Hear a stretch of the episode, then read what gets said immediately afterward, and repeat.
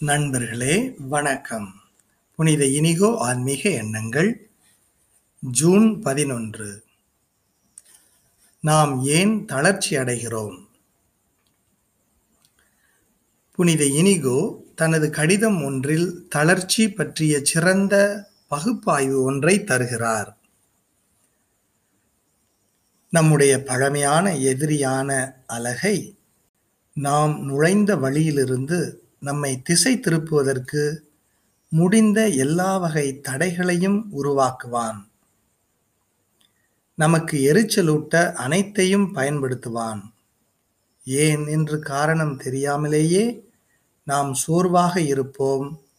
நம்மால் இறைப்பற்றோடு வேண்டலோ சிந்திக்கவோ காட்சி தியானம் செய்யவோ அல்லது கடவுளை சார்ந்தவை பற்றி உள்ளார்ந்த சுவை மற்றும் மகிழ்ச்சியுடன் கேட்கவோ பேசவோ முடியாமல் இருப்போம்.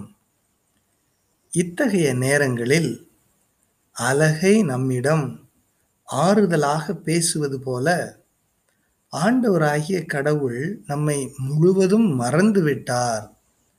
மேலும் நாம் செய்திருப்பவைகளும் செய்ய விரும்புபவைகளும் அனைத்தும் பயனற்றவை. என்று தொடர்ந்து கூறுவான்.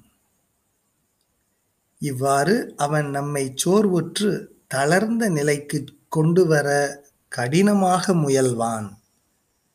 நாம் நமது பயம் மற்றும் வலுவின்மையின் காரணங்களை காண முடியும். நமது துன்பங்களையே தொடர்ந்து கண்கொட்டாமல் பார்த்து கொண்டிருப்பதே ஆகும். ஆழ்ந்த தளர்ச்சி நிலையிலிருந்து மீண்டு முன்னோக்கி செல்ல நீண்ட நேரம் ஆகலாம். மேலும் இதில் கடினமான பல முடிச்சுகளை அவிழ்க்க வேண்டியிருக்கலாம். ஆனால் இது நமது பார்வையை நமது மனதை நம்மை விட்டும் நமது துன்பங்களை விட்டும் விலக்குவதில் இருந்துதான் தொடங்குகிறது. உங்கள் தளர்ச்சியான ஏதாவது அனுபவம். இஞ்ஞாசியாரின் இந்த பகுப்பாய்வோடு பொருந்துகிறதா? அல்லது இது எப்படி வேறுபடுகிறது? இது குறித்து இறைவனிடம் பேசுங்கள்.